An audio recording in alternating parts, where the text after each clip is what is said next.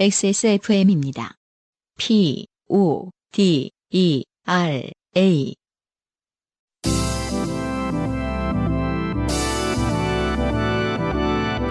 케이카와 함께하는 요즘은 팟캐스트 시대.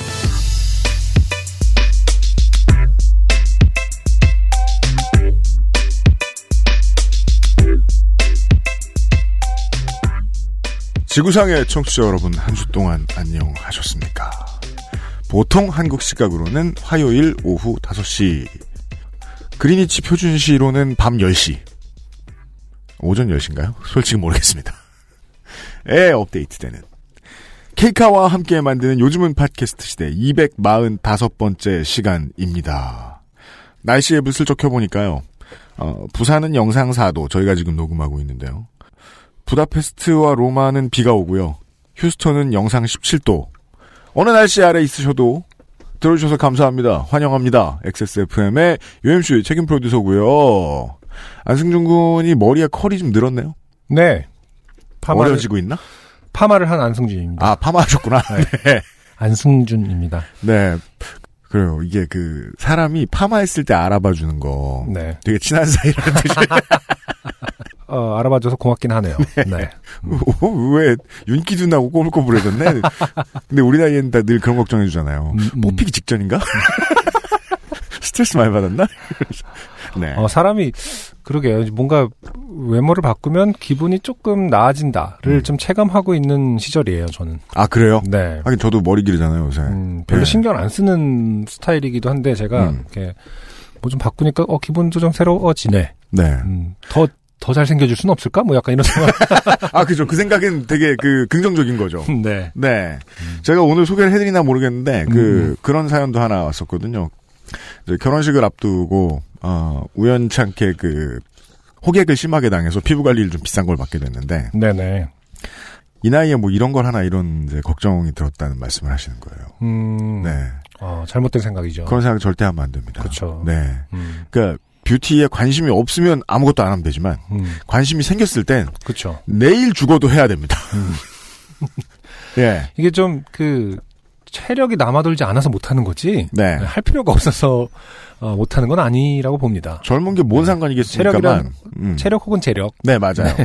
젊은 게 뭔 상관이겠습니까만 대체 그렇게나 젊은 게 좋다면 스스로한테 이렇게 반드시 말씀하실 필요는 있습니다. 나는 오늘이 제일 젊다. 음. 예. 앞으로 어떤 미래에 비하더라도. 네. 아, 특히나 스스로한테 관심을 가졌다면 열심히 하세요. 네. 청취자 여러분. 아, UMC님이 휴가를 다녀오시더니, 네. 어, 리플래시가 확 돼 있네요. 저 휴가 2년 만에 갔더라고요. 그러니까요. 봤더니 종종 다녀오세요. 예. 그래야겠어요. 네. 이게 매번 그, 그 공항 저 검색대에서 음, 음. 미친 바보처럼 허둥대고 있는 것도 지긋지긋해요. 너무 휴가 안 가니까. 네. 어, 뭐, 전반적으로 큰 어떤 좋게 됨은 없으셨는지. 아, 그럼요. 어. 네. 물론 저랑, 없다고 하고 또 익명으로 사연 쓰시는 거 아니죠? 저랑 여행 가면 네. 그 일행들은 싫어합니다. 음, 너무 어. 모든 것을 이제 그. 우와, 지- 이거, 이거 봐. 아, 그래요?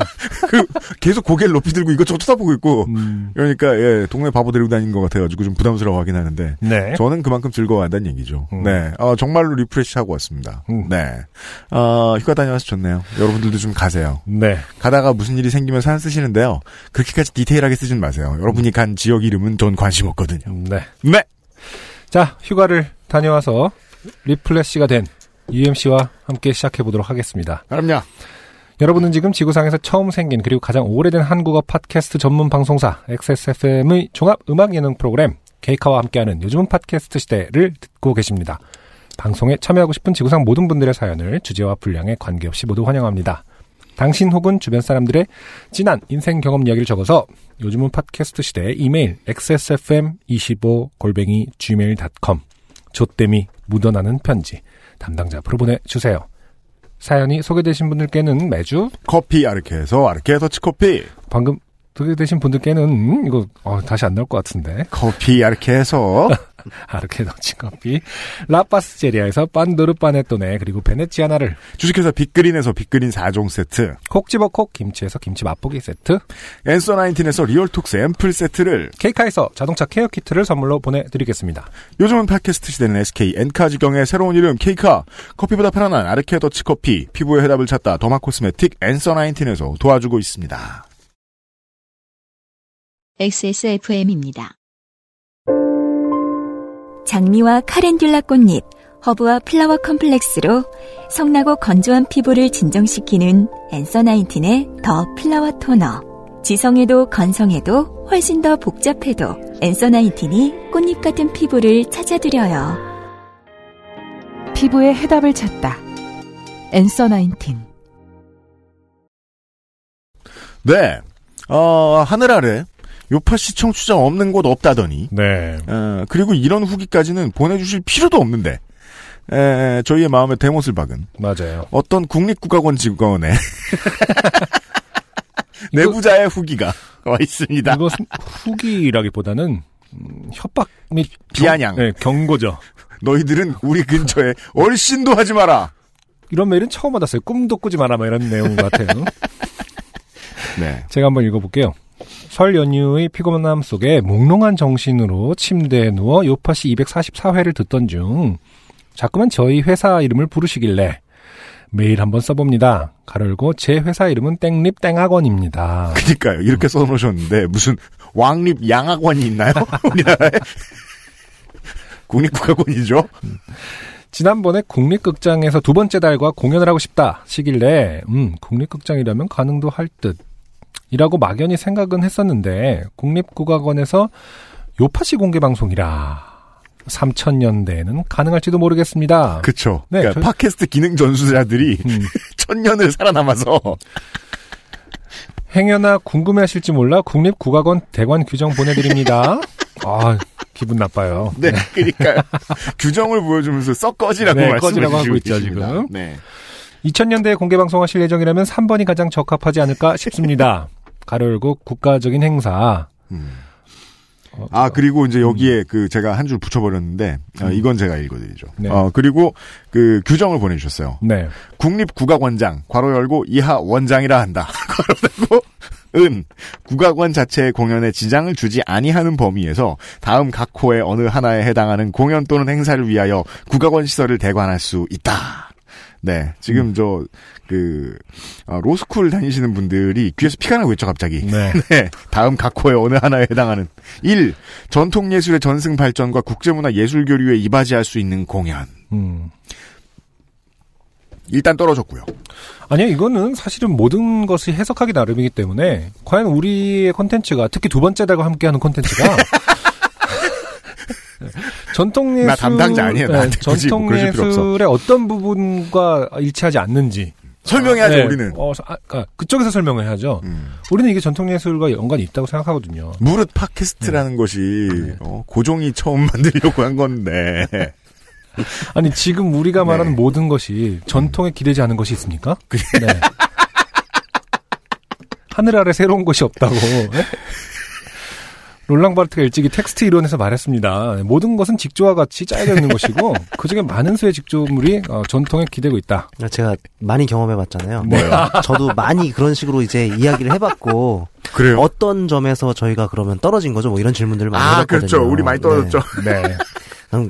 모든 곳이 같은 대답을 합니다. 뭐라고요? 내부 회의 결과 음. 이제 부합되지 않은 것으로 이제 결정이 났다. 음. 뭐 이런 이야기는 하지도 않으세요 보면. 그럼 외부 회의를 좀 해자고요. 그러니까요. 어. 사회 이사가 필요한 게 이래서 그래. 2. 청소년의 정서 함양과 건전한 가치관 형성에 이바지할 수 있는 공연. 이것은 완벽하게 떨어지지 않습니까? 맞아 떨어지지 않습니까? 청소년들은 요파 씨를 들으라. 건전한 가치관 건전한 가치관. 아주 중요한 키워드고 저희가 지향하는 바 아니겠습니까? 네. 네. 그렇습니다. 어, 지난주에도 사실 그 우리 방송을 듣는 청소년들이나 네. 아 역시 부모님한테는 X를 해야 된다. 이거 건전한. 자, 3. 문화예술과 관련된 국가적인 행사. 음. 어, 4. 그 밖의 문화예술의 발전을 위하여 원장이 필요하다고 인정하는 공연 또는 행사. 음. 어, 이 군입국악원 직원분께서는 3번 문화예술과 관련된 국가적인 행사가 가장 적합할 거라고 하셨는데 네. 이 얘기는 그 무슨 소리예요? 우리가 저 대선에 나가라는 건가요? 저는 어, 떻게 보면 3번이 가장 현실 가능성이 적고, 음. 네, 저희는 이제 국가적인 행사로 키울 생각은 없거든요. 음. 그렇기 때문에 오히려 뭐 4번 같은 경우, 아, 원장님 찾아가면 됩니다, 사실은. 네. 아, 이 4번은 그런 뜻이군요. 네, Lost 원장을 Station. 개인적으로 섭외하듯이, 네. 아니, Lost Station에 모실 수도 있고, 네. 국악에 대해서 우리가 다뤄봐야 할 시점이 언젠가 올 수도 있거든요. 네. 네. 저희가 최선을 다한다면 청취자 여러분 어떤 Lost Station에는 어, 국립국악 원장이 출연할 수 제가 있다. 찾아보니까 대금 연주자 출신이시거든요. 그러면 이제 급히 바이닐에 얘기해서 네, 대금 이분 곡 좀 좀 예, 수소문해 달라. 앨범 내셨을 거예요, 분명히. 가능성 높아요. 네. 뭐 아무튼 뭐 이제 정보를 주신 것은 감사합니다만은 저희는 포기하지, 않- 만약에 포기하지 않았어요. 이것이 어떤 경고성 메일이라면 정중히 어, 거절하겠다. 네. 네. 썩 나가세요. 저희는 갈 거예요. 왜냐하면 두 번째 달이 있으니까요. 네. 그리고 그렇다면 이 직원분께 드리고 싶은 말씀은 이겁니다. 아, 본인이 승진을 해서 원장이 돼주세요. 내부자로 돌려막아 봅시다. 감사드리고요. 아 결국 우리도 이제 내부 회의를 통해야겠군요. 결국 그렇죠. 아, 군입국학원 저희는 갈 거고요. 네. 아, 오늘의 이 전통 문화를 계승하는 첫 번째 곡을 들어보시죠. 새근새근 엄마의 숨소리를 다시 들을 수 있을까 피곤하지 않다던 그녀의 조각 잠은 달콤했을까?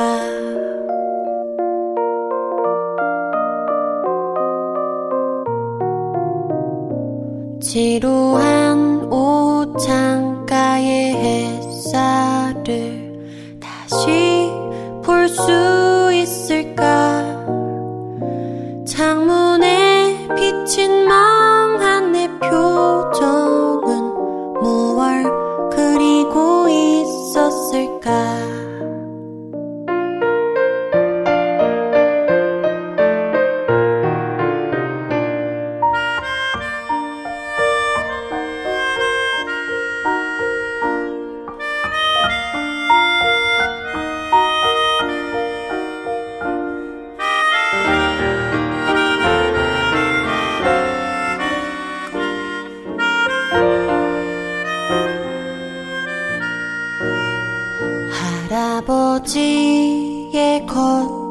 손바닥을 다시 느낄 수 있을까? 잘 될 거라던 낮은 대답은 누굴 위한 거였을까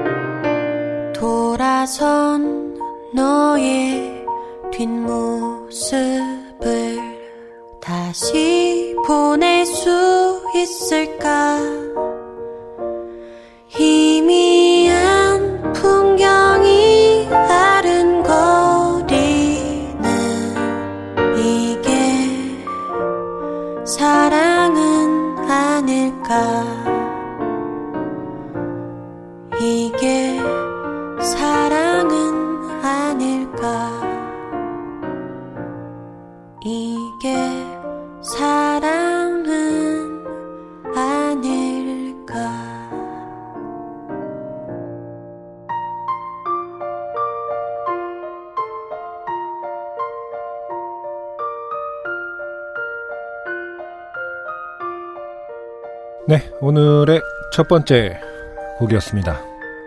유바리. 유바리라는 이름의 싱어송라이터의 음, 사랑은 아닐까 듣고 왔습니다. 네. 유바리 같은 경우는 사실은 어, 데뷔한 지 꽤 된 싱어송라이터인데 네. 음. 프랑스에서 더 유명합니다. 음. 어, 미카랑 어, 그 프랑스 반 더 보이스에 네. 출연을 하신 적이 있는데. 유학 시절에 음. 직접 출연을 해서 네. 미카와 같이 어, 연주도 하고 음. 음, 최근에 또 방송에 어, 나온 나와서 또 화제가 되기도 했더라고요. 네. 그런 케이스죠. 아주 그 어렸을 때 데뷔했을 때 이름을 유발이라고 지었는데 음. 음. 악은 점점 세련돼져 가면서 어, 이 음악과 아티스트 명이 아. 어울리지 않는 상태가 되었다. 점점 멀어졌다. 네. 1월 중순에 발매가 되었었군요. 1월 22일에 발매되었던 EP. 네. 네. 제목이 네. 귀여운 버전의 네, 이거 어떻게 하지? 그러니까 물음표죠. 네. 어, 앨범 타이틀이 물음표입니다. 그냥 퀘스천 음. 마크인데 어, 수록곡들을 보면 정말로 어, 정말로 다 질문들로 가득 차 있습니다. 네. 사실 뭐 어, 많은 이제 창작자들이 본인의 어떤 예술의 어, 인생 삶에 대한 혹- 혹은 예술에 대한 질문들로 시작을 하는데 음. 정말로 그냥 타이틀 물음표로 해놓고 네. 모든 질문들을 스스로에게 하는 질문들을 음. 어, 나열한 네. 그런 앨범이에요. 그렇군요. 네. 네. 그래서 이맘때쯤 우리가 스스로에게 가질 수 있는 어떤 질문들, 음. 회의감 음. 이런 것들을 그냥 그대로 나열한 느낌의 앨범을 네 최근에 발매를 했습니다. 그렇습니다. 바이닐에서 확인하실 수 있고요. 네. 음. 오늘의 첫 번째 사연은요. 네, 땡땡땡 우씨의 사연입니다. 이게 말이에요. 어, 명절 지나면 하소연이 쭉 나오는데 음, 오늘은 그 중에 몇 가지를 소개를 해드릴 수 있을 것 같아요. 네, 안녕하세요. 수도권에 사는 대학생 땡땡땡 우입니다. 이번 설에는 작은 어머니께서 오시질 못해서 엄마와 저 동생이 명절 준비를 했습니다. 부끄럽지만 그전에는 동그랑땡 몇 개 붙이는 일이나 했지 명절 노동을 3분의 1씩 맡아서 한 건 처음이었습니다. 네, 오해죠. 음, 네, 보통 어머니는 그렇게 두지 않습니다. 그렇죠. 우리를 못 믿기도 하고요. 음. 실제로 우린 못 믿을 존재들이기도 하고요. 어떤 빙산의 일각의 3분의 1을 하신 거죠. 네, 맞습니다. 네. 엄밀히 말해서 정말 준비를 하려면 3일 전부터 마- 어. 양파 네. 다듬는 것부터 시작을 하기 때문에 네. 네, 그리고 이 고전적인 사람들은요, 그, 갈비찜 재료가, 어, 잘 다져져 있다. 어, 흡수가 잘 된다. 음, 어, 혹은 잡내가 안 난다. 이런 것을 전혀 믿지 않습니다. 네, 그래서 한참 전부터 재웁니다. 음, 네. 과로, 사실 딱 3분의 1도 아니겠죠. 그렇죠. 똑같은 시간을 일해도 엄마의 노동은 숙련 노동이니까요. 엄마와 전을 부칠 때 요파 씨를 틀어뒀습니다. 아 전통 예술의 전승발전과 아, 노동요! 네, 듣고 국제- 있나 국립국악원? 이 형이 푸카카카카카 웃을 때마다 엄마는 흠칫 놀라시더군요. 네, 네, 저의 웃음을 표현하는 글자는 되게 다양합니다. 전을 절반쯤 붙이니까 힘들어서 정신이 멍해지더라고요. 그죠? 음, 네. 그쯤 돌을 맞은 따님에게 동화책을 읽어주신 청취자분 사연이 흘러나왔습니다. 네, 근데 전 따님이 돌, 괄호 열고 스톤, 괄호. 맞았다고? 아이고, 어떡하지? 이러고 있었는데, 음, 이 형과 안승준 선생님은 놀라지 않으시더라고요. 사연을 보내주신 분도 왜 따님을 걱정하지 않고 동화책만 읽어주시지? 라는 생각이 들었습니다. 돌을 맞았으면 병원에 가있겠죠. 네, 동화책. 아, 돌을 맞았니? 일로 와봐. 아빠가 뭘안 줄, 뭘 읽어줄까? 전 붙이는 게요. 냄새도 세고, 음, 이제 그, 수증기도 또, 식용유 섞인 수증기가 올라오잖아요. 네. 미세먼지 주범. 거기에다가 소리도 엄청 시끄럽습니다. 네, 그리고 박자를 맞춰야 되잖아요. 그렇죠. 그 박자 맞추는 일할 때 정신 되게 잘 잃어요, 사람이. 음, 네, 이건 저 민정수석이 제일 잘 알겠네요. 음, 평생 박자를 맞춰온 사람이라가지고. 네. 이상해서 이상하지 않냐고 엄마에게 물어보다가 아 싶었습니다. 그 돌이 그 돌이 아니구나. 제 멍청함을 깨닫자마자 아 나도 드디어 요파 씨의 사연을 쓸 수 있겠다라는 생각이 뒤따랐습니다. 이게 무슨 소리죠? 아 내가 이렇게 몰랐는데 이렇게 멍청하다니. 네, 근데 이게 명절 에피소드의 시작이었습니다. 음, 대학생이 되고 주위 친구들은 친척들 명절 고나리질로 많이 고통받더라고요. 그죠? 대학생이 됐을 때부터 어른 세상의 위약을 느끼게 됩니다. 음, 그러니까 수능 본 다음부터는 절대 안 괴롭힐 것처럼 수능 끝난 직후에는 용돈만 갑자기 주면서 순간 젠틀해졌던 사람들이 대학교 들어가자마자 오만 잔소리를 다 늘어놓죠. 음, 예, 지금 뭐 해야지 나중에 결혼해서 어쩌고 지금 뭐 해야지 왜 왜. 근데 전 그런 적이 한 번도 없었습니다. 왜 그럴까 곰곰이 생각해보고 이번 설 내내 관찰해보니 이제 알겠습니다. 제가 잘나서가 아니라 엄마 표현 따라 우리 집안이 다 땡차반이라서 그랬습니다. 네. 네. 이게 뭐 돌자반 뭐 이런 건 아닐 거 아닙니까? 여기서 근데 좀 궁금하긴 하네요. 뭐 사연 읽어보면 알겠습니다만은 음, 우리 집 엄마 표현에 따라 우리 집안이 음. 그 엄마의 집안인지 아니죠. 어머님은 여기서 며느리죠. 그렇죠. 음. 그래서 이제 너네 그 집안 너의 성을 붙여 얘기하면서 땡신의 집안이 그렇죠. 네. 네. 정확하게 말해서 엄마는 빠져 있는 거죠. 그렇습니다. 네. 삼자입니다. 냉정히 말해. 냉정이 말해. 네. 좋아요. 어, 냉정히 말하고 냉정히 말하기 시작했어요 드디어. 음. 냉정히 말해. 할아버지는 내세울 게 없는 분이시다. 너무 냉정하네. 아니 꼭 사람이 내세울 게 있어야 됩니까? 네.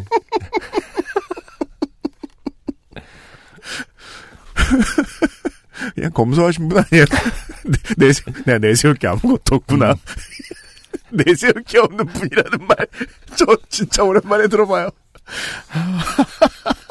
할아버지는 내세울 게 없는 분이시다 보니, 우리 가문이 어쩌고 저쩌고라는 말씀을 자주 하십니다. 네. 네, 이미, 아, 땡땡땡 오씨는 모든 걸 다 파악하고 계신 분이네요. 음, 원래 내세울 게 없는 사람은 가문파입니다. 음, 고조 할아버지 때만 해도 기와집에 살면서 3.1 운동에도 적극적으로 가담하는 노블리스 오블리주를 실천하는 집안이었다. 음. 그런데 들- 둘째 증조 할아버지가 노름으로 가산을 탕진하는 바람에 네. 기와집이 초가집이 되어버렸다. 음. 여기까지는 제가 초등학생 때부터 들었던 레파토리입니다. 그래서 항상 항상 증조 할아버지 무덤에 성묘하러 갈 때마다 기분이 오묘해요. 음. 또 왜? 관, 관리비에 신음하게 하셨네요. 또 초가집을 주신 주- 주제에. 네. 내가 이 사람한테 절을 해야 돼? 뭐 약간 이런 그, 생각이 그, 드는 그, 그 얘기하는 거 아니에요 지금. 하는 거죠? 예, 아유 노름 이런 생각이 든다는 거 아닙니까? 그런데 이번 설에 이 노름의 계보가 3대에 걸쳐 내려왔다는 것을 알게 되었습니다. 음. 초가집에서도 잘 살아보려고 증조 할아버지 때에 많은 노력을 했는데 그나마 모아둔 재산을 작은 할아버지께서 또 노름으로 날려먹었다고 합니다. 네. 그리고 이 노름 DNA는 아버지 때에도 내려옵니다. 네. 2000년대 초 벤처 붐이 일었을 때 작은 아버지께서 유망한 벤처 기업에서 근무하셨는데요. 네. 아버지와 두 작은 아버지가 모두 이 회사 주식을 사뒀는데 남들 팔 때 안 팔다가 삼형제가 사이좋게 망해버렸거든요. 음, 네. 이게 이제 2000년대 초 중반에 한국 사회가 다시 한번 작은 호황을 맞이했음에도 불구하고 음. 우는 사람들이 많았던 이유거든요. 음. 벤처 기업에 투자했다가 망했을 때. 근데 이건 왜 노름 DNA라고 표현하신 거죠? 아, 주식은 네. 리스크가 심한 종목일 경우 그렇죠. 리스크, 리스크가 심하다. 아, 어, 모험적이다. 신박한 표현이네요. 리스크가 심할수록 리스크가 심하다. 그럼요. 네. 네. 그리고 그 누구도 주식하는 사람, 아 그런 사람들도 있는데요. 대부분은 어, 한 바구니에 큰 거 담았다가 예, 망합니다. 그건 안 하는 건 주- 기본입니다. 네, 뭐 아무튼 UMC의 말이 길어지고 있는데 어쨌든 표현 자체는 땡땡땡 우씨로부터 나온 거기 때문에. 그렇죠. 네. 그럼요. 내가 우리- 이 집안이 아니야. 야, 우리 지금. 국립국악원에서 못하겠다. 야. 그 국립국악원장님이 음. 이 종목에 투자한 적이 있어요. 이 새끼들이 이걸 비웃어. 네. 사이좋게 망해버렸거든요, 삼형제가. 이때 집이 급격하게 어려워져서 아버지가 미취학 아동이었던 저의 대주저금통에 배를 갈랐던 기억이 어렴풋이 납니다. 네. 그래도 이제는 삼형제 중 과반수가 그럭저럭 잘 살고 있어 삼형제 중 과반수는 몇 명입니까? 아, 한 명이 문제가 있나 봐요. 네. 웃으면서 이 얘기를 하셨습니다. 저도 허허 웃던 중 오싹해졌습니다. 왜냐면 외가의 삼촌 한 분이 불법 도박으로 잡혀서 교도소에 계시거든요. 네. 엄마 표현에 따라 우리 집에서 이제 이 자식 입장에서는 이제 외곽까지도 침투를 합니다. 네. 네. 근데 사람이 음. 30대가 돼서 자꾸 하는 생각이 있습니다. 네. 우리 엄마 때하고 우리 아버지 때는 그 조상님들이 음. 누가 누가 탈모지? 이런 거. 그 나는? 이러면서 계산해보는 네. 그런 거 같은 거군요. 음. 친가에서 3대째 내려오는 노름 DNA와 외가의 불법 노름 DNA의 결합체가 바로 저였습니다. 아, 이분은 미토콘드리아까지 노름꾼이다.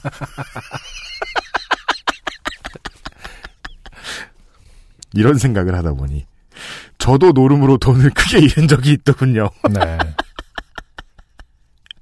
따라서 이 그 사연 전체가 아, 내세울 게 없는 분이 가문 얘기하는 그런 사연이다. 아 좋아요.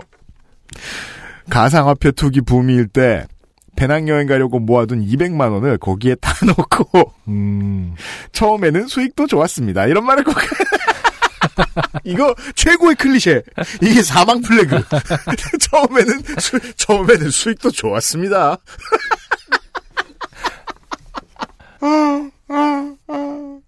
그래서요. 인생은 유면상 PD처럼 살아야 돼요. 아.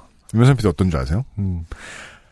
작년 초에 하루 종일 비트코인 시세를 봐요. 어, 그래요. 관심이 있었군요. 무슨 종목은 이렇고 무슨 종목은 이렇고 맨날 저한테 떠들어요. 작년 초. 음. 민정수석 기억납니까? 작년 초면 저 왔을 때 민정수석, 손을 예, 띄셨습니다. 음, 그죠? 네. 입사했을 그 때. 나랑 있을 때. 아, 그, 그럼 저, 저, 김상초랑 윤세민이 알겠구나. 저, 점심밥을 이제 그 시세 검색과 함께 아. 그러면서 계속 저주하는 거예요. 음. 내려가라고. 음. 왜냐면 자기는 아직, 아직 마음을 못 정했거든. 아. 빨리 망해라. 저 우유부단함이 유면상 피를 살렸어요. 결국 끝까지 안 샀거든. 네. 처음에는 수익도 좋았습니다. 증조 할아버지도 작은 할아버지도 아버지 삼형제도 외삼촌도 다 처음엔 그랬겠죠. 네, 이를 말하는 전문 용어가 첫 끝발이죠. 음. 배낭여행을 가기 전에 또 50만 원을 넣어두었는데 비행기에 내려서 시세를 확인해 보니까 떡락되었더라고요. 처음엔 다시 오른다. 조, 존이 되셨죠. 조, 존, 존버. 네. 다시 오른다, 다시 오른다 하다가 계속 내려가길래 결국 눈물을 머금고 손절하려 했습니다. 그런데 해외 IP라 거래소에 접속이 안 되더라고요. 3주간의 여행을 마치고 한국에 왔을 때 50만 원은 10만 원이 되어 있었습니다. 어, 배낭여행 하면서 40만 원을 본인, 아, 본인도 모르게 썼어요. 네. 바람결에 묻어, 아, 흘, 어. 흩날려 보내고 오셨죠. 어디 뭐 강에 뭐저 음. 스마트폰 던지고 오시지.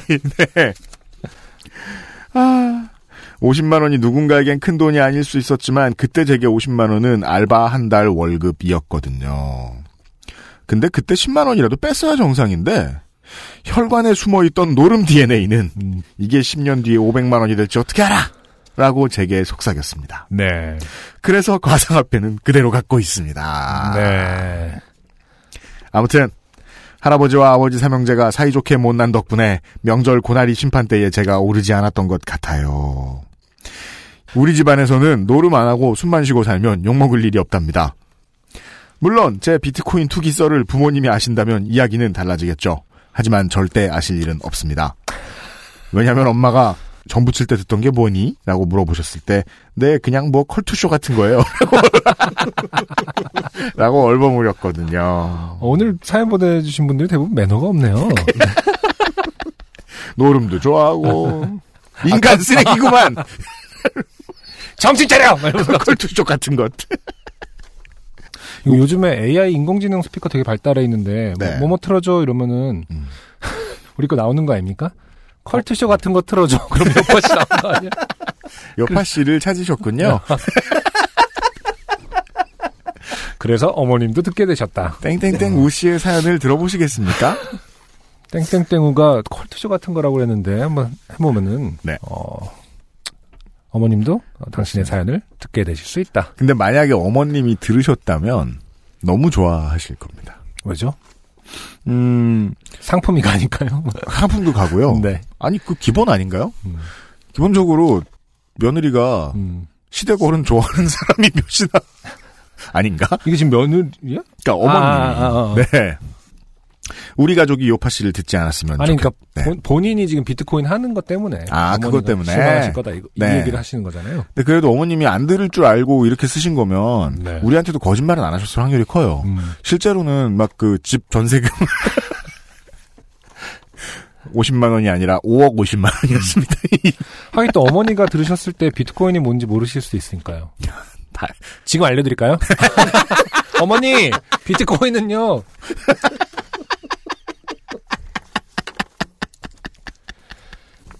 그게 다 시댁 조상들이에요. 아드님한테도 그 DNA가 있어요. 네. 아, 우리 가족이 요파 씨를 듣지 않았으면 좋겠습니다. 읽어주셔서 감사합니다. 다음 명절도 파이팅. 네. 땡땡땡 우씨 감사합니다. 하지만 저는 이 와중에서 장점을 하나 찾고 싶습니다. 네, 아무리 그래도 어른들은 고나리질 합니다. 네, 네. 왜냐하면 이런 집안이라고 치자고요. 이 땡땡땡 우씨 집안 같은. 음, 그럼 얘기하다 말고 얘기가 또 나옵니다.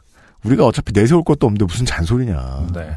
우리는 누구는 노름하고 누구는 노름하고 누구는 노름하고 벤처 투자했다 막 이런 얘기 할 거 아니에요. 네. 그러다가 끝이 반성하자로 끝나지 않습니다 절대로. 음. 그러니까 넌 뭘 해라로 가지. 아, 그렇죠. 예, 네. 그렇죠. 따라서 땡땡땡 우 씨 어머님이 이 사연을 듣지 않는 건 정말 중요하네요. 땡땡땡우 씨의 앞으로 남은 인생을 위해서. 네. 예. 만약에 뭐 군대를 갔다 취업을 했다. 그러면 정말 만날 때마다 말씀하실 거 아니에요. 너 요새도 그 코인 하니? 음. 아, 코인으로 그 잘라 말하니까 또 느낌 다르네요. 너 그 비트코인 했다며. 이러면서 아, 뭐라 하시겠죠. 네, 안 들으시는 게 좋겠네요. 네. 어, 컬투쇼 같은 거라고 했을 때 연관 검색어가 나오지 않길 빌면서 요파 씨가. 네. 네. 저희는 광고 듣고 어, 바이닐이 전하는 오늘의 두 번째 트랙과 함께 돌아오겠습니다. XSFM입니다. 아르케더치 커피를 더 맛있게 즐기는 방법. 부드러운 바닐라 아이스크림 위에 아르케 더치 커피를 얹어주세요. 바닐라의 향긋함과 더치 커피의 풍미가 어우러진 아르케 더치 아포가토. 가장 빠른, 가장 깊은 아르케 더치 커피.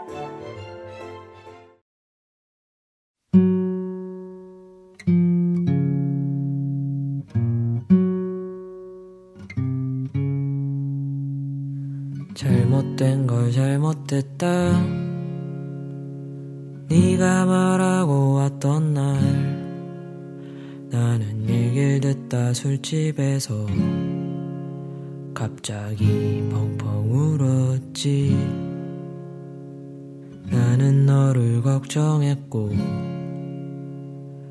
음식들은 식어갔지. 걱정하는 내가 싫어 나는 더 펑펑 울었지. 나는 나의 그런 순간들에 그러지 못했었지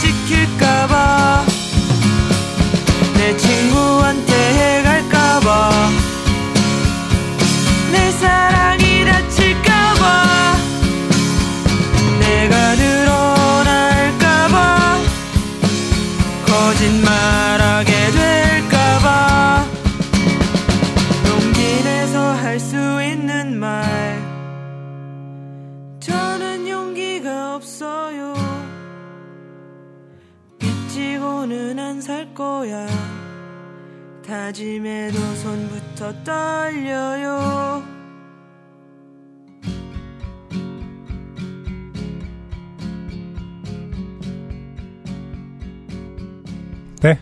오늘의 두 번째 곡 듣고 왔습니다. 오랜만에 신승은 씨의 노래입니다. 신승은 씨의 목소리를 오랜만에 듣네요.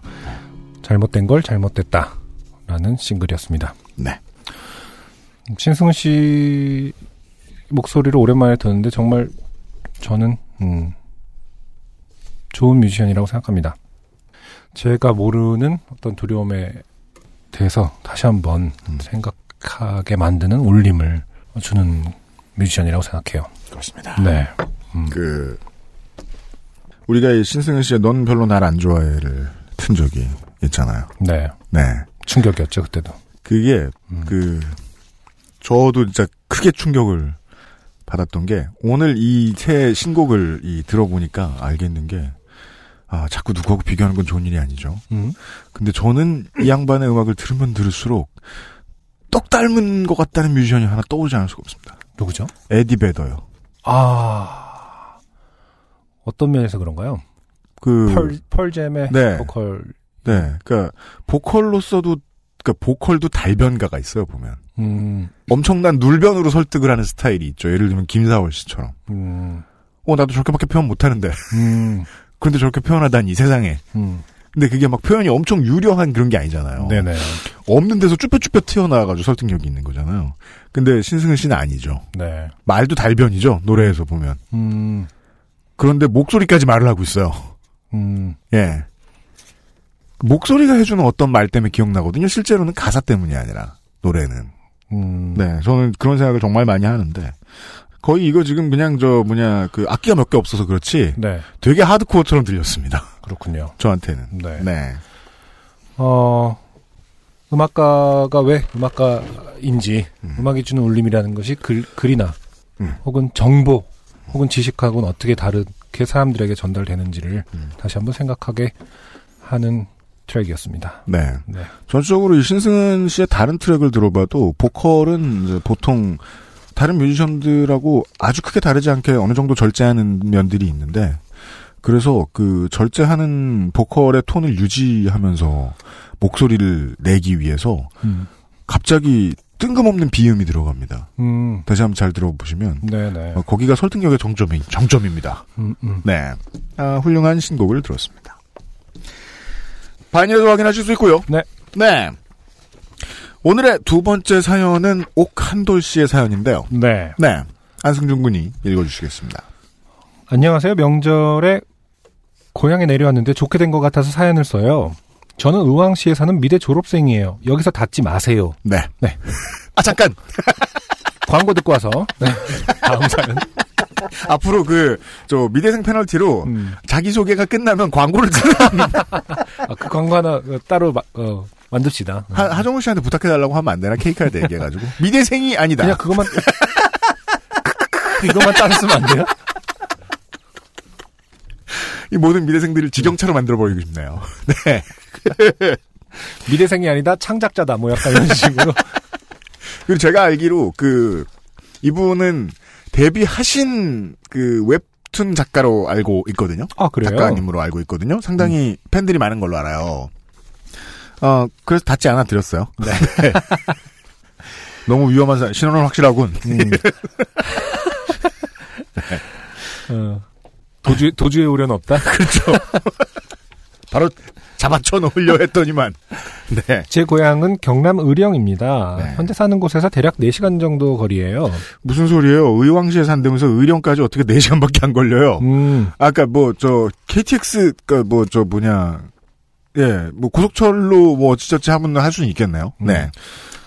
부모님께 새벽에 출발할 거라고 전화 드렸는데 일찍 잠도 안 올 것 같고 일어나기도 힘들 것 같아서 밤에 출발하기로 했어요. 아, 네. 차를 몰고 가면 그게 좀 편하죠. 음. 음. 어머님께서는 서른 넘은 아들도 애기처럼 보시는지라 밤에 애기, 애기네. 음. 아이, 어머니 나셨어. 어머니 입장에서 생각한데 서른? 밤에 출발한다고 알려드리면 새벽까지 안 주무시고 기다릴 것 같아서 연락을 드리지 않고 출발했어요. 음.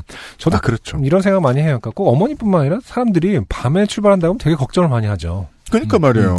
저는 종종 야, 밤에 출발해서 아침에 도착해 있자 뭐 이런 생각을 하는데 음. 아, 밤 운전 뭐 이렇게 생각하시는 분들이 많긴 많더라고요. 음, 그좀 더. 음. 네네. 뭐 좀 더 어른들은 어떻게 생각할지 모르겠습니다만, 그냥 이 오칸돌 씨 입장에서 생각을 해보면, 새벽에 갔어. 그래서 뭐 5시, 뭐 6시 새벽 동틀 때 도착했어. 네. 그러면 막 부모님이 막 집어 던지고 막 물건을 말을 안 하고 와! 섞어줘라! 막 우리를 대하는 국립국악원처럼 그렇게 하진 않아요. 그렇죠. 네. 그래서 그냥 연락드리지 않고 가게 되더라고요. 음. 음. 수원을 빠져나와 고속도로를 탔을 때 시간은 대략 11시쯤 되었습니다. 음. 이 시간에도 차량이 생각보다 많아서 아침에 출발했으면 큰일 날 뻔했다 여기며 고향으로 내려왔어요. 음. 고향에 도착하니 새벽 3시가 되었습니다. 음. 아, 어중간한 시간이긴 하네요. 네. 음, 음. 저희 집은 열쇠를 밖에 숨겨놓습니다. 음. 아, 이렇게 말해도 되나요? 지금 뭐, 간돌 씨. 아, 아직 애기군요. 이런 말. 그니까. 네. 칠칠치 못한 것을 네. 보니. 본가의 열쇠를 밖에 숨겨놓는다는 것을, 어, 네. 전 국민이 듣는 팟캐에. 온 세계에 공개했습니다. 음, 컬투쇼 같은 팟캐에 이렇게 공개도 되는 것인지. 이것도 오칸돌 씨의 부모님이 들으시면 안 되겠고요. 네. 아니다, 들으셔야 돼요. 음. 지금부터 철통 보완을 해야 될 거 아니야. 발등에 불 떨어졌는데.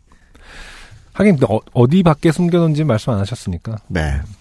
열쇠를 꺼내 문을 여는데 안 열려요. 어떡하죠? 집안에서 잠근 것 같아요. 아, 제가 보기에요. 이게 결론이군요. 즉, 어? 문이 안 열리네? 음, 사연을 써야지? 라고 음. 사연을 쓰기 시작하신 것 같아요. 그래요. 집안에서 잠근 것 같아요 하고 엄마한테 전화할까 하다가 그건 아닌 것 같아서 지금 차에 누워 있어요. 네. 작년에 케이카에서 산 아반떼. 음. 사자마자 범퍼를 부순 아반떼. 그러니까 케이카에서 이상한 걸판건 아닌데, 본인이 뿌겨 먹었다. 이번 달에 후방 주차하다 남의 차 박은 아반떼. 어. 이번 달에 전면 주차하다 옆 트럭에 긁힌 아반떼 뒷좌석에 누워서 이렇게 사연을 씁니다. 아, 정말, 운전 못하는 사람이 하는 건 다 했네요. 네. 전면 주차할 때 옆 차에 긁히고, 후방 주차하다 뒷차 긁고. 저의 고향은 완전 시골이에요. 네. 차 밖으로 비가 열심히 떨어지고 있어요. 아, 그렇다면 그, 차에 시동을 꺼놓고, 음. 그냥 누워 계시군요. 네. 네. 이번 주에 집에서 바이오 하자드 리메이크 2를 모두 클리어하고 고향에 온 건데 밖에서 좀비가 놓치면 어쩌지 하며 그렇죠. 유튜브에서 Biohazard 플레이 영상을 보고 있네요. 이런 버릇들이 있어요. 저도 무서운 게임을 좋아하긴 합니다만, 저는 이렇진 않거든요. 네. 굳이 어두운 데 가가지고, 음, 무서운 거 해야지. 이렇게 찾진 않는단 말이에요. 근데 Biohazard 같은 거 직, 그, 직접 하고 있으면, 그 기본적인 원칙이 있습니다. 어차피 죽지만 가만히 서 있으면 더 빨리 죽습니다. 어두울 땐 특히 그렇고, 그 동네는 늘 어두워. 음, 네. 무서운 거를 진짜 원하시는 분들이 있네요. 손혜상 씨가 무섭게 밤에 불 꺼놓고 삼지바이 든다는 것처럼. 전 이해가 안 갔었는데, 어, 곳곳에서 확인되고 있습니다. 네. 새벽 4시네요. 피곤한데 잠은 안 오고, 3시간만 자면 부모님이 깨실 텐데 참 애매하게 좋게 된 것 같아서 이렇게 사연 써보냅니다. 설 잘 보내세요. 네. 제가 지난주에 UMC한테 이런 얘기를 한 적이 있어요. 뭐요? 그 사석에서, 야, 우리가 음. 좋게 된 사연이 음. 옛날 비해서는 좀 이렇게 약하다. 약하고 음. 혹은 뭐 이제 좀 사람들이 사연을 쓰는 거에 장- 장벽을 음. 높게 높게 생각 느끼는 거 아닌가. 아, 닌가 하는 생각이 음. 드니까 우리 되게 소소한 것도 좀 보내도록 음. 이렇게 그 진작을 해보자. 음. 어, 라고 했더니 나온 네. 부작용은, 음. 제가 자, 그래서 유엠 씨가 글쎄 한번 좀 더 생각해 보겠다고 했는데 아 역시 씨 현명해요. 네. 왜냐면, 사람들은, 아. 우리가 해달라는 대로는 죽어도 안 해주기 때문입니다. 아, 소소한 걸 읽었더니 생각보다 화가 나네요. 우리가 맞춰 잡아야 돼요. 네. 아, 그러니까 그런 점에서 이제 벌칙으로, 아, 오칸돌 작가께서는, 네. 음, 자기 작품에 이런 얘기 그려봐라. 우리의 아, 입장을 이해해봐라. 웬일, 웬일 로 이렇게 그, 그 어떤 데뷔한 작가분을 소개 하나 했더니, 음. 아, 좋, 좋게 돼보라고. 우리 마음을 사람들이- 이해해보라고. 당신의 사연을 받았을 때, 우리 무슨 생각이 들 것인가. 네. 아, 집에 못 들어간 사연은 많았는데, 집에 음. 못 들어가는 와중에 쓴 사연도 있었는지는 모르겠습니다. 네. 네. 오칸돌씨 감사드리고요. 네. 이건 사실은 좋게 된 건 하나도 없죠. 네. 네. 일찍 가서 쉬고 있잖아요. 네. 네. 그럼 또 어떻게 해야 좋게 되지? 땡땡땡 우씨처럼 지금 저, 그러니까 이제 보통 비트코인에 투자를, 네. 시간이 남아서. 그렇죠. 이제 보통 사연은 사실은 여기서 뭔가를 하금 하면서 시작되잖아요. 맞아요. 그 시도를. 네. 이분은 그냥 어, 안 열리네 하면서 끝. 차에서 바이오 하자드 2를 봐야지 이거잖아요. 네. 사실 제가 원했던 소소함이긴 한데 아, 막상 사연으로 읽으니 어, 화가 난다. 그렇습니다. 안승준이 의도한 대로는 어, 세상 사람들은 움직여주지 않는다. 네. 물론 그 역동성이 요파 씨를 있게 했습니다만, 우린 늘 당황하면서 사연을 봅니다. 오칸토씨 감사드리고요. 네, 어머니는 열쇠를 이제 다른 곳에 숨겨놓으시길 바랍니다. 그렇습니다. 군청이나, 네. 뭔데 알 수 없는데. 번호키나. 광고 듣고 오죠. XSFM입니다. 하정우입니다. 중고차 살 때 차주인 따로 파는 사람 따로 점검하는 사람 따로 있으면 대체 책임은 누가 지죠? 그래서 탄생한 SK엔카 직영의 새 이름 K카 매입부터 진단 관리, 판매 책임까지 모든 걸 직접 다 하니까 중고차가 아니다. 직영차다. K카. SK엔카드컴 사이트는 변경 없이 그대로 유지됩니다. 어, 그리고 우리의 비교적 친근한 이웃 중에 한 명인, 예, 어, 공개방송에 오셨던 분들은 200회 때, 어, 모두가 한꺼번에 쳐다본 적이 있던, 네. 심은지 씨가, 네. 어, 저를 또 귀찮게 해주셨습니다. 음, 음. 이런 글을 써서 네. 저한테 보낸다고요. 네. 그럼 전 읽는다고요. 네. 혹시 신현정님 사연 또 없나요? 아니 이건 무슨 예전에 비디오 가게 가서 할 얘기 아니에요? 터미네이터 2 들어왔나요? 왕가의 감독 영화 또 없어요? 이런 걸 사연 이메일로 보내고 그러세요. 네. 서현역의 발레리나 님이요. 음. 저 그분 짱팬인데. 들으십니까, 청취자 여러분? 그럼 두 분이 이메일 하세요. 서로 사연 쓰시면서. 사연 쓰는데 팬이 생깁니다. 음. 한동안 사연 많이 소개되더니 요즘은 통 없으셔서 더 이상 좋게 된 일이 없으신 건지 아니면 너무 많이 소개되셔서 거르시는 건지 그냥 그렇다고요. 음. 네. 이건 이- 사실은 음. 네, 팬인 건 알겠는데 사실은 무소식이 희소식이어야 하는 거죠. 이분 같은 경우는. 그렇죠. 잘 지내시는 거예요. 음, 잘 지내시기 때문에 어, 연락이 없다. 네. 봐야 될 텐데. 하지만 사연은 있습니다. 아, 잘못 못 지내시는군요. 오랜만에 신현정 씨의 사연입니다. 안녕하세요, 모두들. 아, 이웃이야. 네. 아호이대요. 스웩이 넘쳐나죠? 저는 여전히 방송을 잘 듣고 있습니다. 2002년 남자친구가 그래픽 디자이너로 취직을 했습니다. 둘 다 상경하여 취업 준비하는 동안 제법 고생을 했기에 취업했다는 사실만으로도 몹시 들떠 있었지요. 취업 후 열흘쯤 지나 철야를 한다고 그가 연락해 왔을 때 철야라는 직장 언어에 저는 몹시 설렜습니다. 드디어 우리의 세계에도 이런 단어들이 등장하는구나 감격스럽기까지 하더군요. 그러게요. 그 이제 학교 때는 학부생 때는 야작이라고 보통 표현하거든요. 그래요. 어, 음. 미대생들 이제 야간 작업이라고 해서. 음. 그러니까 고등학생 때는 야자, 야간 자율학습 시간이라고 하잖아요. 음. 야자에서 야작으로 음. 바뀌는데 굳이 이제 사회 나가면은 야작이라고 안 하고 이제 철야라는 표현을 쓰더라고요. 철야. 야, 야근 혹은 철야. 야근. 음. 그렇죠. 음. 근데 그거 하나는 똑같았던 것 같아요. 첫날부터 그 만약에 처음 이제 야근을 하는 경험이 생기면 사회생활 시작하고 음, 음. 그첫 경험이 싫게 다가오는 사람들은 흔치 않습니다. 음, 시작하고 나선 기분 나쁠 수 있는데 시작 전에는 오 나 직장 다니네 이런 음. 생각이 드는. 네. 네. 그러니까 그 한심하실 일은 아니라는 거예요. 그 옛날에 이제 사회 초년생 때를 떠올려 보시면 그래서 저 야근에 대한 로망이 있는 거예요. 안 해봤으니까.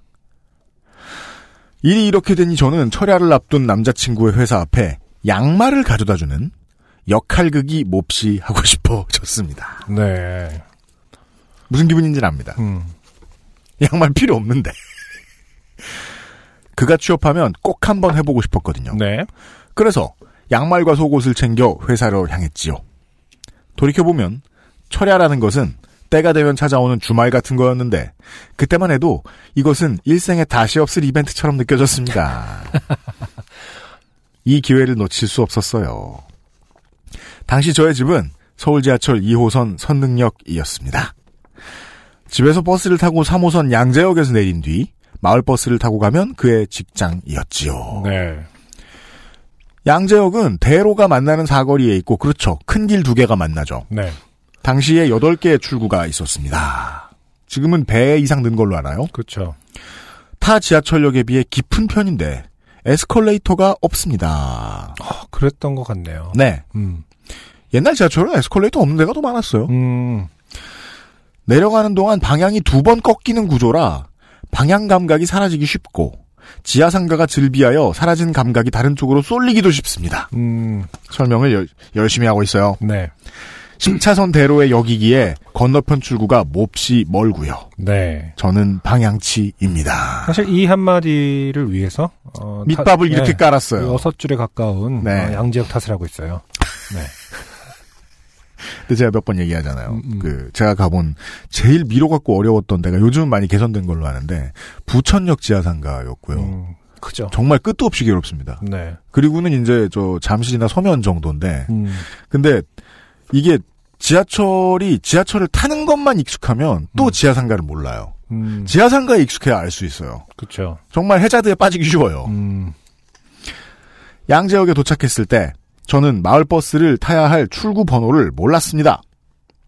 전에 그와 함께 회사에 가본 적이 있어서 땡 FC 앞에서 타야 한다. 음. 네, 대령님이 서 있죠. 네. 만 인지하고 있는 상태였지요. 음. 당시에는 스마트폰이 없었던지라 딱히 찾아볼 방법도 없었습니다. 네. 깊고 깊은 양재역 계단을 걸어올라 밖으로 나와보니 땡 FC가 길 건너에 보이더군요. 음. 앞에 적힌 출구 번호는 보이지 않았고요. 다시 내려갔습니다. 그리고 또 밖으로 나와보니 땡 FC가 대각선에 있더군요. 네. 더 멀어져 있었습니다.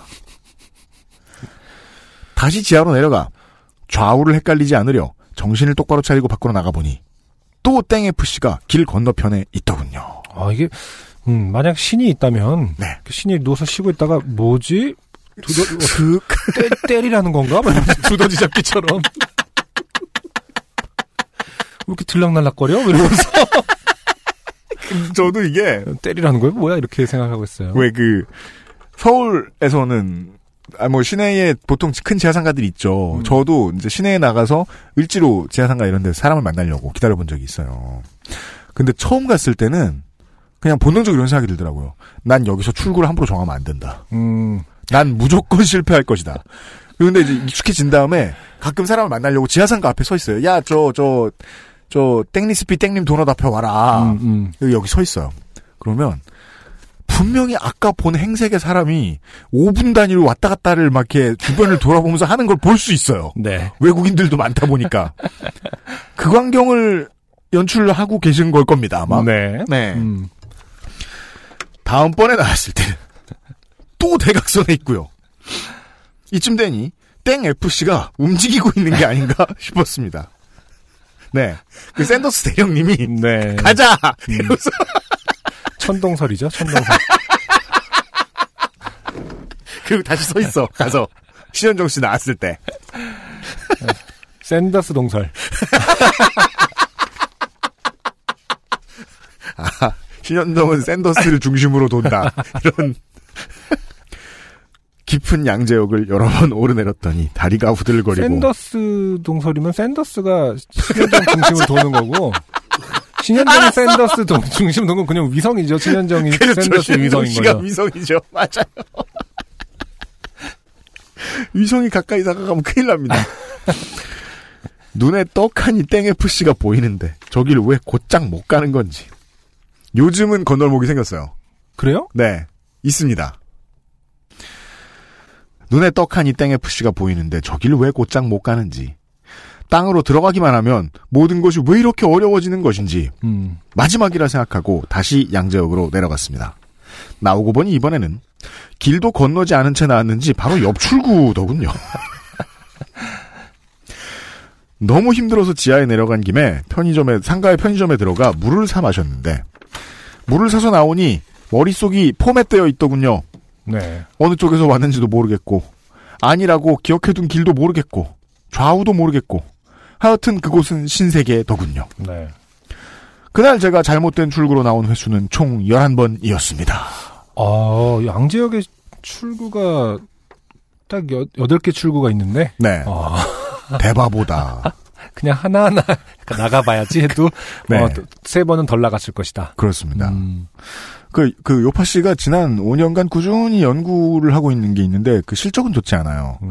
어, 길치는 뭘 보고 다니는가. 그 비둘기에다가 그 땡포로 달, 그 카메라 달듯이 길치를 길치에- 모아서 길치의 눈 어딘가에 이렇게 카메라를 달아서 뭘 보는 거야? 얘는 이걸 좀 알아내고 싶은 생각이. 이런 거는 디스커버리 채널에서 시도할 만한데. 아 그러네. BBC나 이런 데서 네. 어. 양재역에는 림보가 있는 것 같습니다. 아무런 기대 없이 어쩌다 나온 출구에서 땡FC를 발견했을 때 음. 계단 끝에 주저앉아 울 뻔했습니다. 네. 양재역을 삽으로 파내고 나온 사람 같은 마음이었습니다. 무사히 마을버스를 타고 회사 앞에서 그에게 양말을 전달하는 일은 무척 순조로웠습니다. 인사하고 감동하고 양말을 받아가는 과정에 할애할 수 있는 시간은 총 3분 정도. 양재역에서 너무 헤매는 바람에 막차 시간이 코앞에 다가와 있었거든요. 왜 이렇게 늦었는지에 대해 설명할 시간도 기력도 없었습니다. 글을 들여보내고 아쉬운 표정으로 회사 건너편 길에 서서 손을 흔들며 이것도 이제 허리 허식 중에 하나죠. 안 해도 되는데. 예. 왜냐면 허리허식. 뭔가 이런 허리 허식들을 하시고 싶어서 간 거잖아요. 그렇죠. 연애에는 허리 허식이 중요하니까. 여자친구 놀이를 무사히 마무리하니 곧 막차가 왔습니다. 네. 버스에 올라 자리에 앉은 뒤 흐뭇한 마음도 잠시 극심한 피로가 밀려왔어요. 너무 걸었는지 다리가 땡겼고 길을 찾느라 너무 생각을 많이 했던지 머리가 쑤시듯 아팠습니다. 유리창이 너무 터덜거린다는 느낌이 들어 눈을 떠보니 이건 속도가 줄고 비포장으로 진입했다는 얘기. 그 말인즉슨 눈을 감고 있었단 소린데 아무래도 저는 어느새 잠이 들었던가 봅니다. 절반쯤 차 있던 승객들은 언제 다들 내렸는지 아무도 없고 바깥에는 가로등이나 불빛이 아무것도 보이지 않았습니다. 시커먼 풍경들 사이로 은빛 무엇이 펼쳐져 있어서 한강인가 생각했습니다. 그리고 1분쯤 지나 한강변이 이렇게 어두울 순 없는데 생각을 했어요. 네. 자세히 보니 은빛 평원은 비닐하우스들이었습니다. 아, 옛골로 들어가셨군요. 네.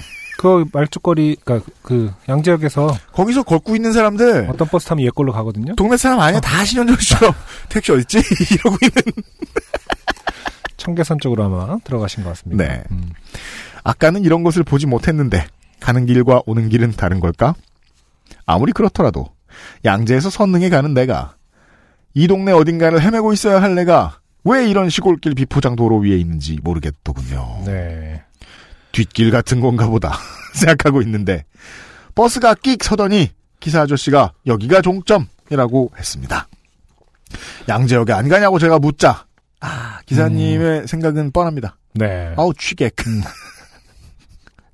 여기는 청계산이라고 하시더군요. 78-1. 아, 87-1 아니고? 78-1일걸요? 네. 음. 지금 어쨌든 없어진 번호라서. 맞아요. 네. 지금 저는 버스를 거꾸로 탔던 것입니다. 네. 버스에서 내려 가로등이 없는 암흑의 청계산을 달리고 또 달렸습니다. 음. 정말 무섭더군요. 핸드폰은 자는 사이 꺼졌고, 그래서 시간이 얼마나 지났는지도 모르겠고, 공중전화도 없고, 오가는 차도 없더라고요. 불빛이 보이는가 싶은 지점이 나타났고, 저는 부지런히 달려 공중전화를 찾았습니다. 네.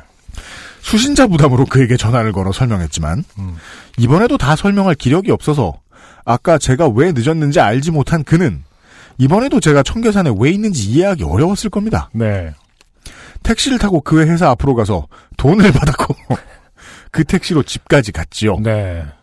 예상하다시피 택시비는 양말과 속옷을 한두 세트 사고도 남을 만큼이었습니다. 그날 이후 남자친구는 저에게 다시는 철야 근무대 찾아오지 말 것을 권고했습니다. 네. 저는 이제 길을 제대로 익혔으니 잘할 수 있다! 음. 고 우겼지만 그것도 사실이 아니었던지 다음번에 마을버스를 탈 때도 양재역을 세 차례 오르내렸습니다. 신이 사람을 창조할 때 뭔가를 잊곤 하신다던데 저를 창조하심에 잊으신 건 나침반 장착이었던 것 같습니다. 모든 인간이 그게 없으니까 보는 겁니다. 네. 그리하여 저는 수십 년째 길 위에서 좋게 되는 삶을 살고 있고요. 혹자들은 이 치명적인 결핍이 구글맵 혹은 땡이버 지도의 근- 등장으로 해결된 것이 아니냐 말하지만 맵을 켠다 하여 제가 반드시 그 길로 가지지는 않더군요. 네. 여기서 갑자기 어, 많은 청취자분들의 이해의 폭이 늘어났습니다. 이제까지 신현정 씨 이해 못하고 있다가 네. 맵을 켠다고 내가 그 길로 가진 못해요. 음. 네. 왜냐면 화살표를 이해하지 못하거든요. 그렇죠. 어, 왜 지도 돌고 그래?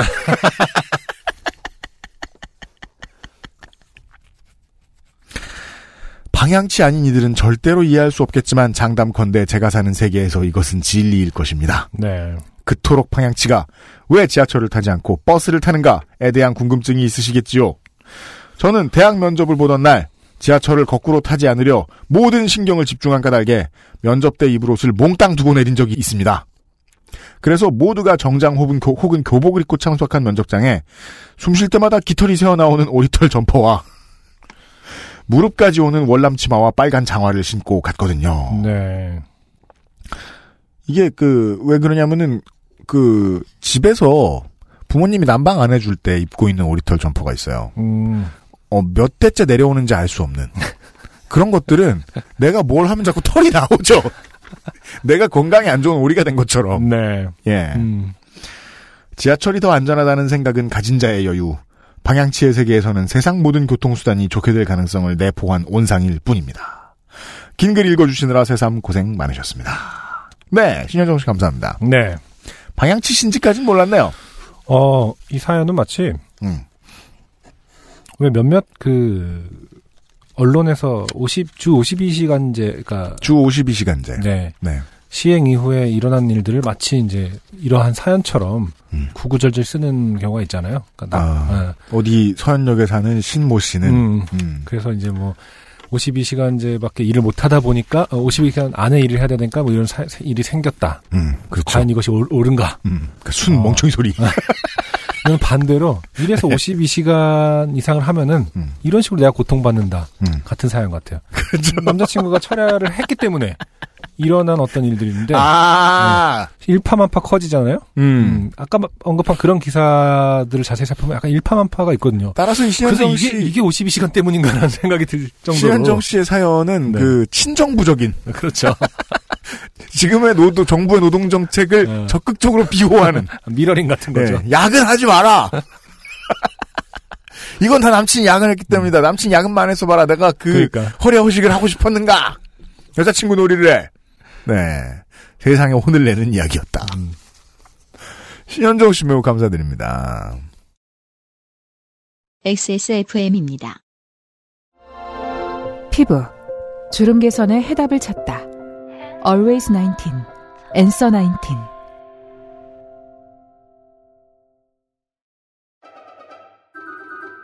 풍부한 감칠맛과 긴 여운, 콜롬비아 스프리모를 더 맛있게 즐기는 방법. 가장 빠른, 가장 깊은 아르케 더치 커피.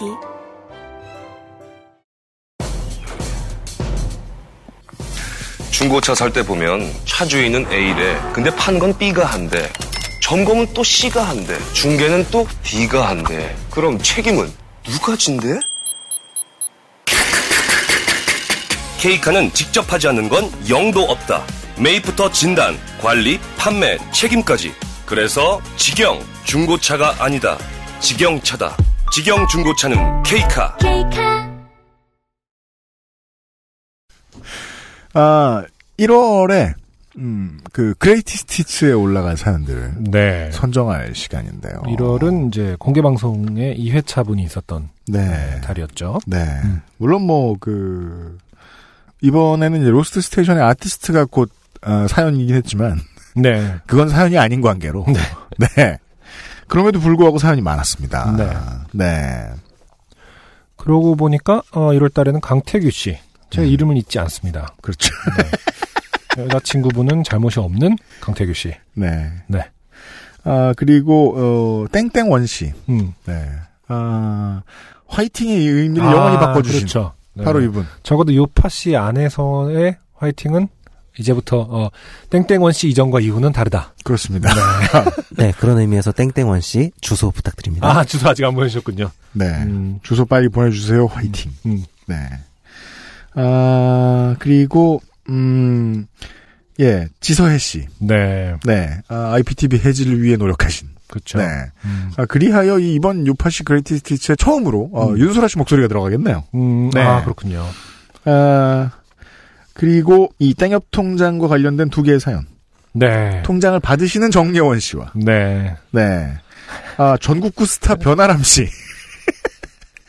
고양시에 사는. 요파시 청취자분 중에 가장 얼굴이 알려진 인물이죠. 그렇죠. 네. 얼굴로 말하면 가장 잘 알려진 분이죠. 네. 그러게요. 여기 공개 방송 안에서 그 화제의 사연들이 많이 나왔기 때문에 네. 어, 그 선정하기가 힘든 어, 달이 되지 않을까 그렇죠. 싶습니다. 음. 그리고 김보람 씨의 사연도 들어갈 수밖에 없겠어요. 음, 네. 어, 반지의 제왕을 네, 보는 놀라운 사람과, 음, 예, 만났던 썰. 네, 네. 아, 이 정도도 많네요. 그러게요. 훌륭한 사연이 많았어서. 음, 네. 아, 이 정도 한번 해볼까요? 네. 네. 다시 한번 정리하자면 강태규 씨, 어, 저의 드립을 싫어하는 여친, 여친이 아니죠 이제. 아, 네. 어, 부인과 살고 있는 음. 강태규 씨, 음. 아내분과 살고 있는 강태규 씨, 그리고 화이팅의 의미를 바꾸신 땡땡원 씨, 음. 그리고 IPTV 해제를 결국 불가능했던. 음. 어, 이렇게 설명하면 기억 못하실 분이 있- 있을 수 있지만 네. 어, 논문을 안 쓰고 있는 박사 남편이 있는 그렇습니다. 네, 지서혜 씨. 몸을 이렇게 저렇게 접어가면서 TV만 보고 있는 공부 안 하는 남편이 있는. 네, 그리고 네. 땡협 통장을 모두 어 모두 정, 이분에게 수렴되고 있는 정예원 씨 음. 그리고 어, 가장 얼굴이 알려진 요파시 정치자 변아람 씨. 네. 아, 맞습니다. 오늘 하나 한 분, 두 분, 세 분, 네 분, 다섯 분. 네, 김보람 씨까지. 아, 그러네요. 그리고 네. 극장에서 어 반재정이었나요? 음. 음. 반지회장을 계속 리뷰하고 있는. 네. 네. 변사를 만난. 네. 김보람 씨. 까지 여섯 분의 사연을 후보로 올려 놓겠습니다. 네, 난립하고 있어요. 음. 투표에 신중을 기해 주십시오. 네. 네. 아, 그, 준비가 되면 투표를 부탁드리고요. 저희가 맨날 얘기하죠. 여러분들이 반대로 하셔서 그렇지. 댓글은 됐고, 투표를 좀. 네. 그럼 이제 그 사연, 사연이 뽑히신 분이 와가지고 댓글을 다는. 네. 아, 그런 광경이 궁금하시면 페이스북 페이지를 한번 참조를 해봐 주시고요. XSFM에. 페이스북 페이지로만 하나? 아니요. 아닙니다. 네. 트위터로도 하고요. 인스타로도 네. 하고요. 인스타로, 인스타로도 하나요? 하도록 하겠습니다. 뭐야, 왜? 그, 인스타는 투표 기능은 없, 없죠. 아, 어차피 댓글로 쓰는 건가? 그러고 보니까 링크가 안 걸릴 수도 있겠네요. 확인해 보겠습니다. 인스타 링크가 안 됩니다. 네. 네. 링크는 언제나 바이오만 집- 집어넣을 수 있는데 그래서- 그래서 이제 딱 아, 하나의 맞아, 맞아. 기회밖에 없는 거죠. 아, 인스타 안 되겠네요. 네.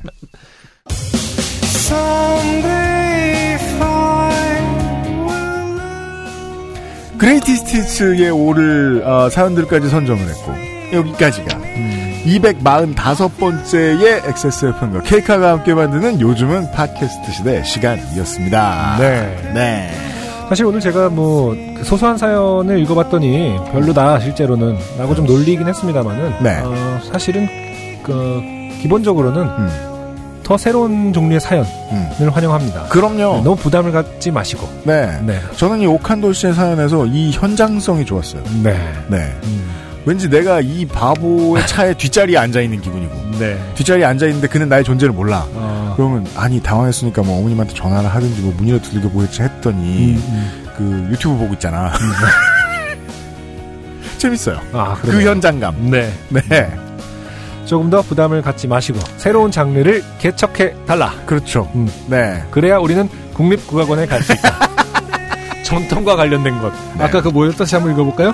전통예술의 전승 발전과 아, 국제문화예술 교류에 이바지할 수 있는 사연, 청소년의 정서함양과 건전한 가치관 형성에 이바지할 수 있는 사연. 네. 문화예술과 관련된 국가적인 사연, 대통령님. 그리고 그 밖에 문화예술의 발전을 위해서 당신이 필요하다고 인정하는 사연. 그렇죠. 이런 사연들을 보내주시면 우리는 아, 두 번째 다 필요 없어. 우리끼리 국립국악원에 갈 수 있다. 네.